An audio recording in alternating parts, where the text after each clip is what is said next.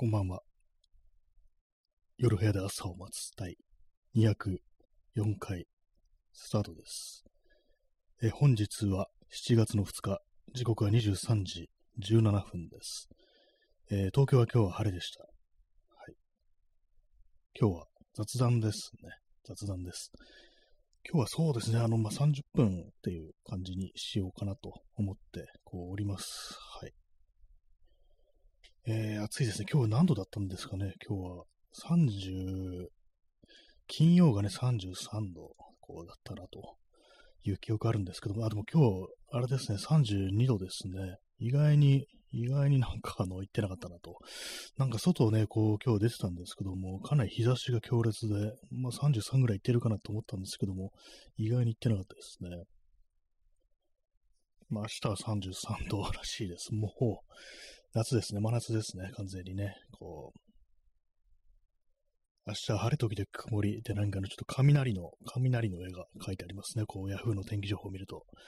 はい。えー、まあそういうわけで、えー、本日7月2日の、えー、雑談なんですけども、あの最近よく喋ってる、あれです、クロームインダストリーズのバラッチプロというバカでかい、こう、バッグですね。まあそれをね、やっとあの、ちゃんと実際にこう、外に背負って出てみるっていうね、ことをやってみました。まあ、あの、80リットルのバカでかいリュックの中に、リュックじゃないか、リュックというかなんというか、バックパックというかなんというかね、まあ、バックですけども、に何を入れたかっていうと、まあ、これはいつもとそんな変わらないんですね。あのー、カメラですね。ミラーレスカメラと、まあ、レンズ1本と、あと三脚ですね。三脚と、あと、まあなんか、もろもろそうですね、いろいろ詰め込んだポーチみたいな、モバイルバッテリーだとか、まあそういうものをね、こう、入れたポーチみたいのを、こう、中にね、こう、入れたんですけども、それとまあ、あと自転車の鍵ですね。まあ、それぐらいなんですけども、まあ、すごく重いですね。なんかこう、今一度ね、今一度なんかね、こう、思い出してみると、重いんですよ。でも入れてる荷物自体は今までのね、バッグの中に入れてたのとそんなに変わらないわけですよ。まあ、普通にね、あの、もっとね、あの、重い荷物持ってたな、もうたくさんの荷物を入れた時もあるのに、そういう今までのバッグの中に、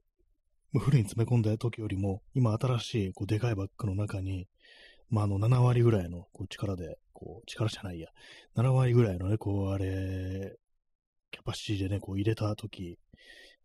ね、新しい方が辛いんですよね。重いから。バッグ自体が重いからだと思うんです。あとは、ま、バランスみたいなものもあると思うんですけどもね。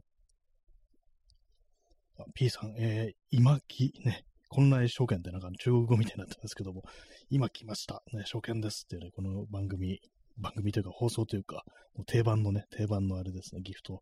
文字でいただきましてありがとうございます。はい。ね、あれですね、ツイッターかなんかちょっと死にかけてると、あまりこう、告知とかしてはあまり意味ないような、そういう感じになっちゃいますね。まあ今日はついにそのバラッチプロを背負って外に出てみるということをやったんですけども、どこに行ったかっていうと、まあそんなに遠出はしてないんですね。まああの、バカでかいもんですから、店入れないからって思ったんですけども、あの、ホームセンターには行きました。でも昨日もホームセンター行っただろうって感じなんですけども、ホームセンターは、一応、まあ、あの、入れましたけども、やっぱりあの、人とすれ違うことはできなくなりますね。通路とかね、いると。まあ、その時は、あの、バッグを下ろすしかないとか、そういう感じなんですけども、今までのね、こう、持ってた、使ってたあの、バックパックとかバッグ、大きい、結構いろいろありましたけども、やっぱね、そういう時は、お店の中にある時とか下ろすわけですよ。で、まあ、手に持ってたんですね。まあ、そのバックパックだと、その、首の後ろあたりに、あの、あるんですけども、グリップみたいのが、それをまあ持って、こう移動してたんですけども、このバラッチプロの場合は、そういうことがちょっと難しいっていう、でかすぎるからっていうのがね、あって、非現実的なんですね。そういうふうにあの手で持って、こう、店の中を行き来するみたいのが、ね、そうなるとしょうしかないというね、これも結構罠だなと思ったんですけども、まあ今日行ったホームセンター、まああのー、ちょっと大きめの、ちょっととか結構大きめなとこだったんで、割とその店の中のスペースみたいな余裕があったということもあり、まああの、なんていうか、あのそんなにこう、ね、邪魔になってないかなぐらいの感じでこう過ごすことはこう、できましたね。で、まあ、やっぱりあれなんですよ。まあ、あの、それはそうだったんですけども、重いっていうね、重かったですね。でかいことの方がね、私は気になってたんですけども、そう、店の中邪魔になるとか、それよりね、重い。これがちょっとね、あの、思ったよりね、あの、ダメージがありましたね。まあ、あの、バッグ本体が3.7キロっていうね、重さですからね、この時点でも結構、すでに重いと思うんですよ、背負うだけで。そこにまあね、いろいろ詰め込むとって感じですよね。まあ、今日のね、荷物でそんなにこう、値を上げてると、あの、ね、大丈夫かなみたいなこと思っちゃいましたね。このバックパックを背負うために筋トレとか、まあ、トレーニングとかそういうものが必要になるんじゃないかっていう、もう、完全もうそういう世界観ですね。なんかこう、人のね、あの、人を選ぶみたいな感じですよね。え、まあ、修行が必要になるレベルの、こう、持ち物であるかなと思ったんですけども、まあ、バッグがね、あの、重くなったんだったら自分の体重を減らせばいいみたいなね、まあそういう単純な考えで、こうね、あの、いろいろやる方がいいのかもしれないですね。えー、インスタントコーヒーを飲みます。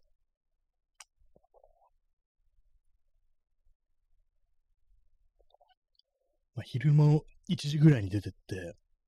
12時半か、12時半ぐらいに出てって、まあそれでまあ15時半ぐらいに帰ってきたんですけども、だからまあ3時間ぐらいしか外出てないんですけども、もう結構疲れちゃいましたね。限界というほどではないですけども、これでなんかこう一日中ずっといるってなると、かなり疲れるなっていうね、それこそ途中でエナジードリンクとかをね、入れないと無理なんじゃないのぐらいの感じはしたんですけども、まあなんかでも考えちゃいますね。そもそもこんなでかいのかって自分は何をしたかったのかなっていうね、ことをちょっとやっぱり考えてしまうってのがあって、まあ入れるものとなったら私の場合はそうカメラとレンズと三脚と、でまあいつも、まあ、この話何回もしてますけどもね、同じこと何回も言ってますけども、まあそのぐらいしかないんですよね、重いものって。で、まあなんかこう、あれですよね、こう、ホームセンターとか行ったら、ね、なんかそれこそ、こういろいろ買って帰ってくるとき、まあで大きかったりしますよね、板とかね、そういうものはね。まあああいうのはなんかこう楽に持って帰ってこれるかなって感じなんですけども、とはいえっていう感じですね。普段ね、そんなのホームセンターで角材とか板を買うことってそんなには多くないっていう、ことになんか今更ながら気づいてこうしまったんですけども、ね、これをなんかフルでこう使うときっていうのは、まあ私がこう、まあ、最近ではあれですね、あの、ちょっとあの、友人たちと集まるときに私ピザをね、こう焼いて持って行ったんですよね。その時はね、やっぱこう、結構人数が、まあ5、6人とかいるもんですから、タッパーとにね、こういろいろこう分けて持ってったんですけども、やっぱあの、どうしてもかさばるわけですね。その時は結構ね、あの、大きいバッグがあるといいなと思ったんですけども、まあそのぐらいなんですよね、強いて言えば。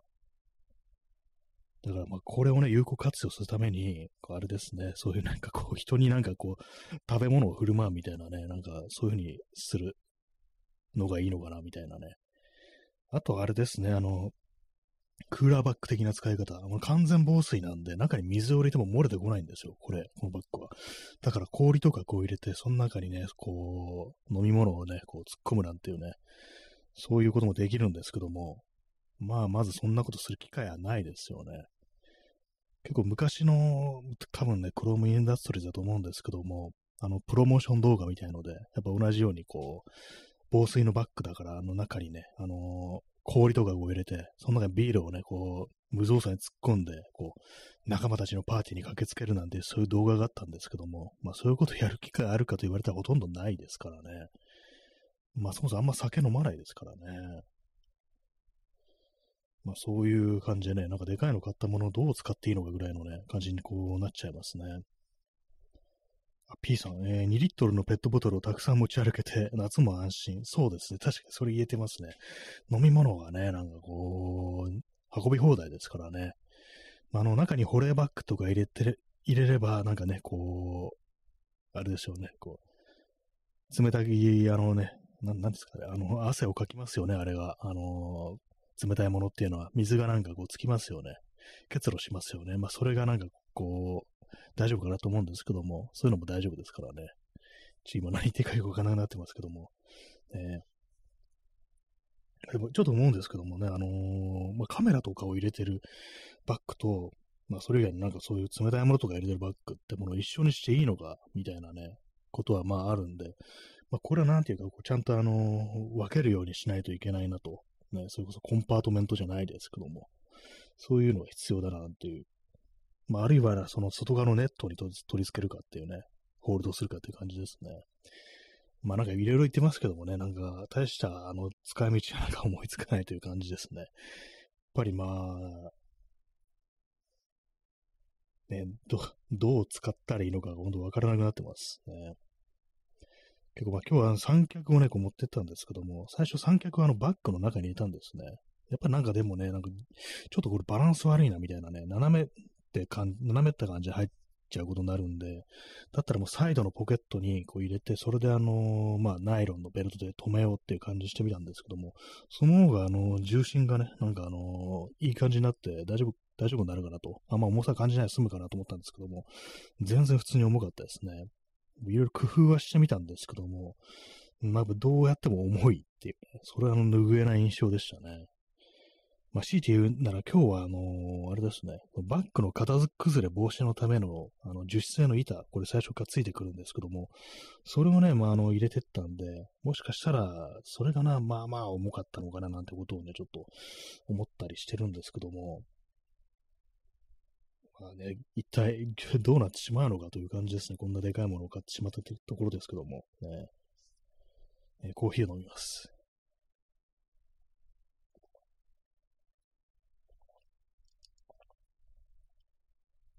まあ、中の荷物をどう整理するかということは、まあ、あの、今日も考えてたんですけども、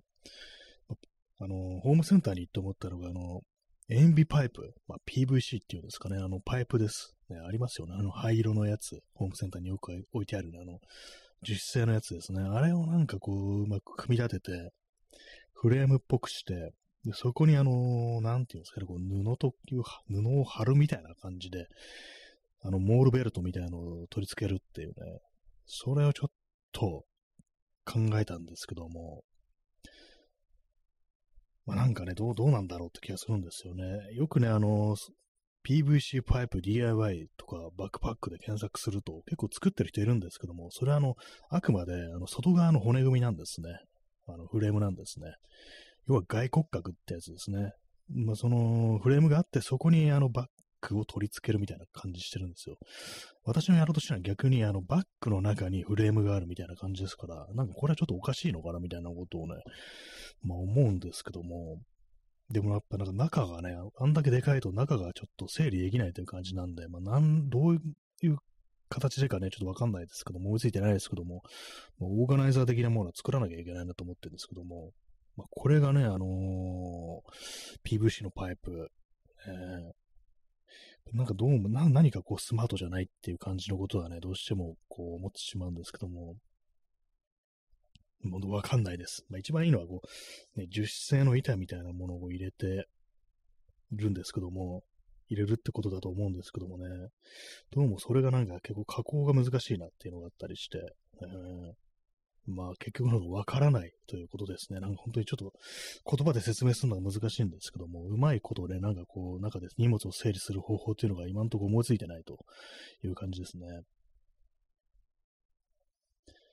えー、インスタントコーヒーを飲みます。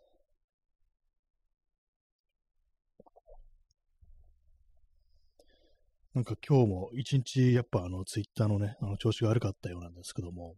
私も昨日はなんかね、こう全然こう見れなくって、ね、こう、夜はね、で、まあ、昼間、朝になったら大丈夫だったんで、あ、もっと戻ったのかなと思ったんですけども、さっきね、あの、またなんか読み込めません的な感じになって、で、また今元に戻ってるんですね。読めるんですね。まあ、あの、実際、まあ、あの、まあ、不安定になってるということなんですけども、こうなると、まあ、離れていく人もね、当然多いっていう感じになって、そうするとなんかやってても意味がないみたいなね、こういう風になるのかななんてことをちょっとね、今思ってしまってるね、ところでございますけども、えー、まあ、わかりませんね。なんかもうね、何もわかりません、ね。ツイッターがなくなるってのはちょっと結構ね、インフラがなくなるみたいなもんですから、影響がまあ大きいですよ、本当にね。このそもまあ告知はね、こう、ツイッターであるみたいな感じになってますけどもね。あんまりでも、オルタナティブみたいなものをね、こう、思いつかないですよね。一応、マストドンだなんだってのは登録してたりするしね、別にインスタとかもね、普通にやってるし、っていう感じなんですけども、ね、えー、P さん、えー、イーロン・マスクに買収されることで、真の表現の自由が実現されてよかったと。まあ、これは鍵括弧の、あれですけど、なんかそういうこと言ってる人いましたね。何だったんですかね、あれね。どう思ってるんですかね、ああいうこと言ってた人は。それでも前よりはマシみたいな風に、ね、思ってるのかなというね、ことは、ちょっと考えてしまうんですけども、ね。あの、左翼がね、こうね、あの、いろいろき放題やってた時よりか、まず全然こっちの方がマシだみたいなね、ことを、この後に読んで言うね、こう人たちもいるんじゃないかなみたいなことをちょっと思っちゃいますね。イーロン・マスク、何だったんでしょうか？何だったも何もね、今現在進行形でね、なんかこう、あれな感じになってますけども、ね、なんかほんとこう、どうなるっていくんでしょうか？ね。まあ、ただ私の周り結構辞めた人いますからね、ツイッターね。なんか、全然ね、まあアカウント消してなくても全然見なくなったとかね、まあ一切つぶやいてないっていうね、人はまあ、かなりのボリュームでこういるっていうのがあったりして、あとまああの、アカウントがオープンじゃない、なくなった人もね、相当多いですね。相当多いっていうか、なんか本当にほとんどの人がなんか鍵をかけたみたいなね、感じですけども、私は未だにオープンにやってるんですけども、ね、どうなるですかね。どうなるも何も、まあ今がそれなんだよって感じですけどもね。まあなんかこう、私もなんかこう一つのなんかね、こういうウェブサービスというかサービスみたいなものをこんだけ長く使い続けたことなかったんでね、終わり方がよくわからないって感じで、ミクシーもね、私、まあ、あの特にそんなにやってなかったんで、人とのやりとりとか全然してなかったんでね、よくわからないんですけども、終わった時の感じがどんな感じだったかっていうね、マイスペースとかもやってないですからね。まあ、これがね、いつかまあ、まあもしかしたら永遠にやるのかもしれないですけども、死ぬまであんのかもしれないですけども、とはいえね、あの過去のね、これまでのような姿ではなくなってる、なくなっていくっていうね、ことですからね。アイスコーヒーを飲みます。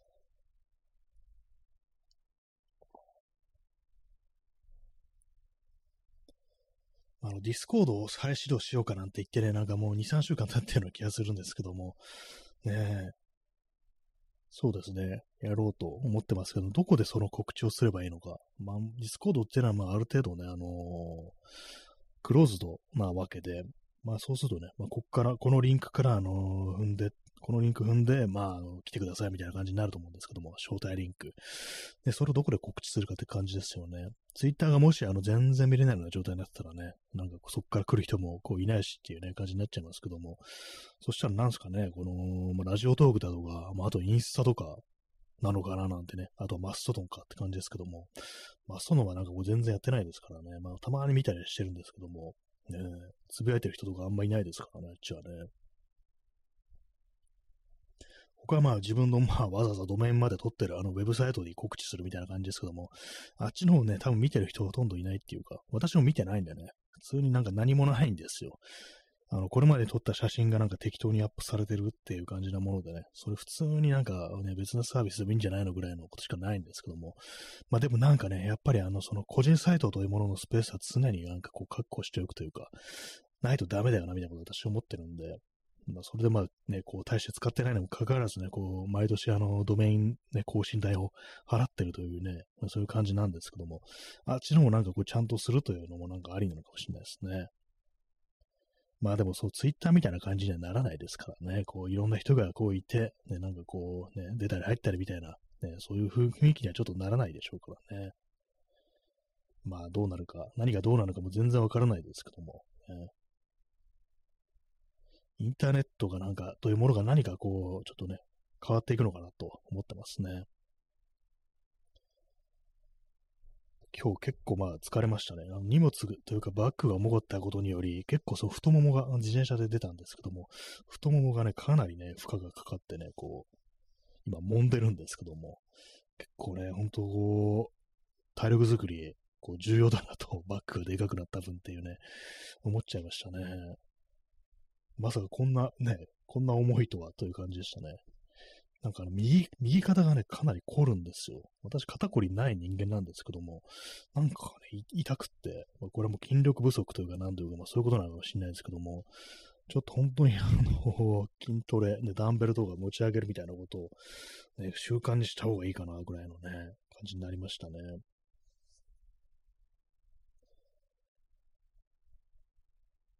あと今日まあそのカメラとか持ってったんですけども、あの何、写真撮ったかというと、あの3枚だけ撮りましたね。3枚しか撮りませんでしたね。やっぱりまあ今日はあれでしたね、その後ろのバッグの中にね、こう入れっぱなしだったんですけども、やっぱ出すのがめんどくさいですね。やっぱこれ写真を撮るということを考えると、やっぱあのー、カメラケースを別に用意しておいて、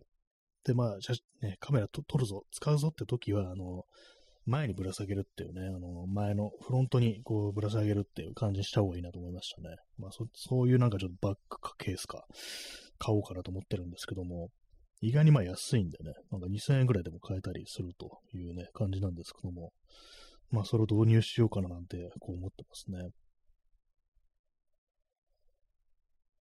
あれですね、あのー、まあ、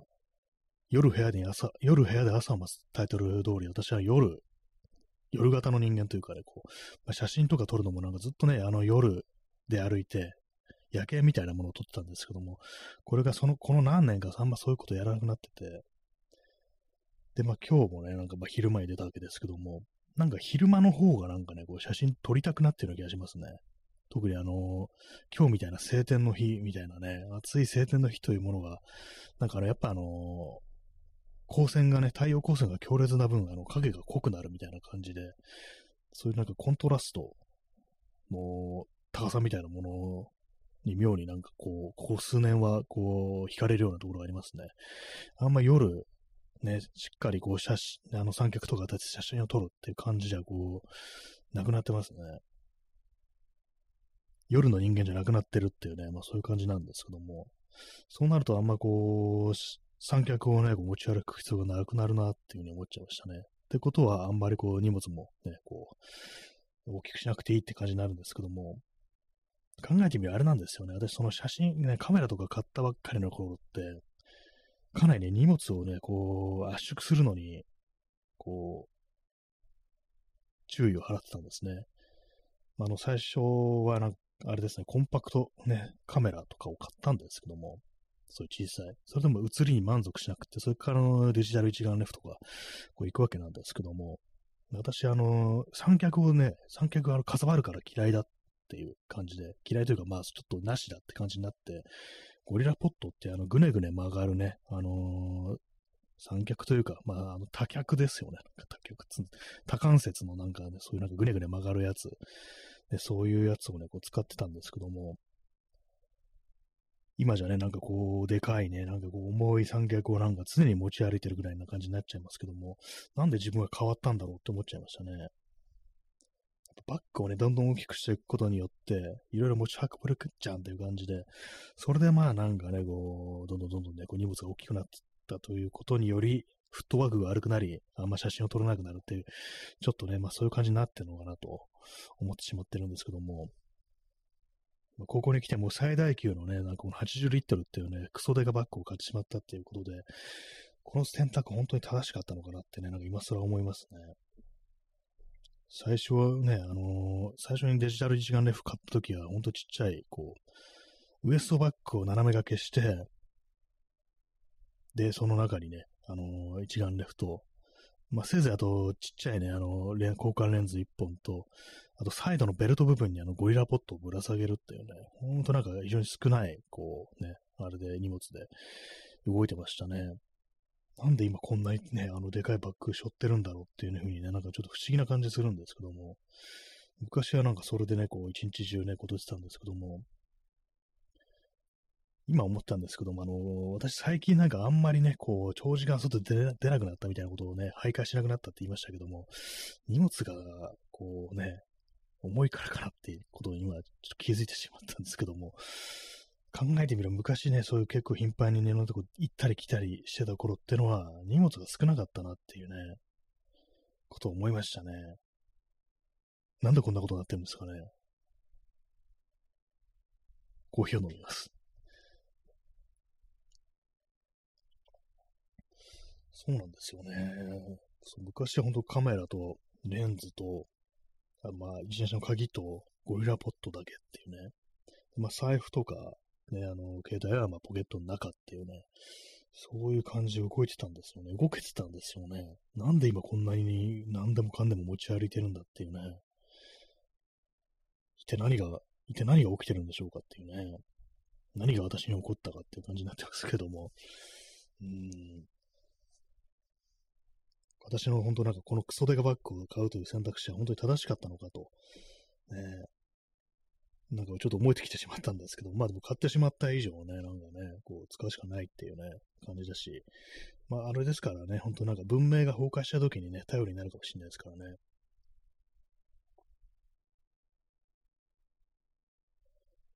はい。ね、こ冷静に考えてみるとね、なんかわからないことってありますよね。自分がなぜそれをしたのか、なんでそんなものを買ってしまったのかっていうね。まあでもなんか見てるとね、盛り上がりますよ。でかいから。部屋の中になんかわけのわかんないでかい箱があるみたいな感じで、なんかや存在感が圧倒的なんでね、なんとなく盛り上がるんですけども。ね、まあでも持ち歩くことを考えるとちょっと憂鬱になりますね。えー、P さん、えー、昔は本を持ち歩いていましたが、それがなくなったので荷物減りました。かっこ本を読む量が減りました。あ、そうなんですね。なるほど。本、本ね、結構かさまりますからね、ハードカバーの本とか。えー、確かにあの本がなくなれば、ね、私も結構割と最近本をね、持ち歩いてる時あるんですよ。あのー、あれですね、あの、レベッカ・ソロニットのウォークスっていうね、本、あの、まだ読んでる途中なんですけどもま、全然読めてないんですけども、一応なんかね、こうバッグの中とか入れてるんですけども、ハードカバーの本ね、意外とね、あのまあ、一冊しかね、一冊しか持ち歩かないですからね、大体ね。そんなに私はね、あの、こう、負担には思ってないんですけども、今何言ってるかわからなくなってます、ね。何言ってるかわからなくなってますけど、まあそうですね、あの、ハードカバーの方はね、結構なりますよね。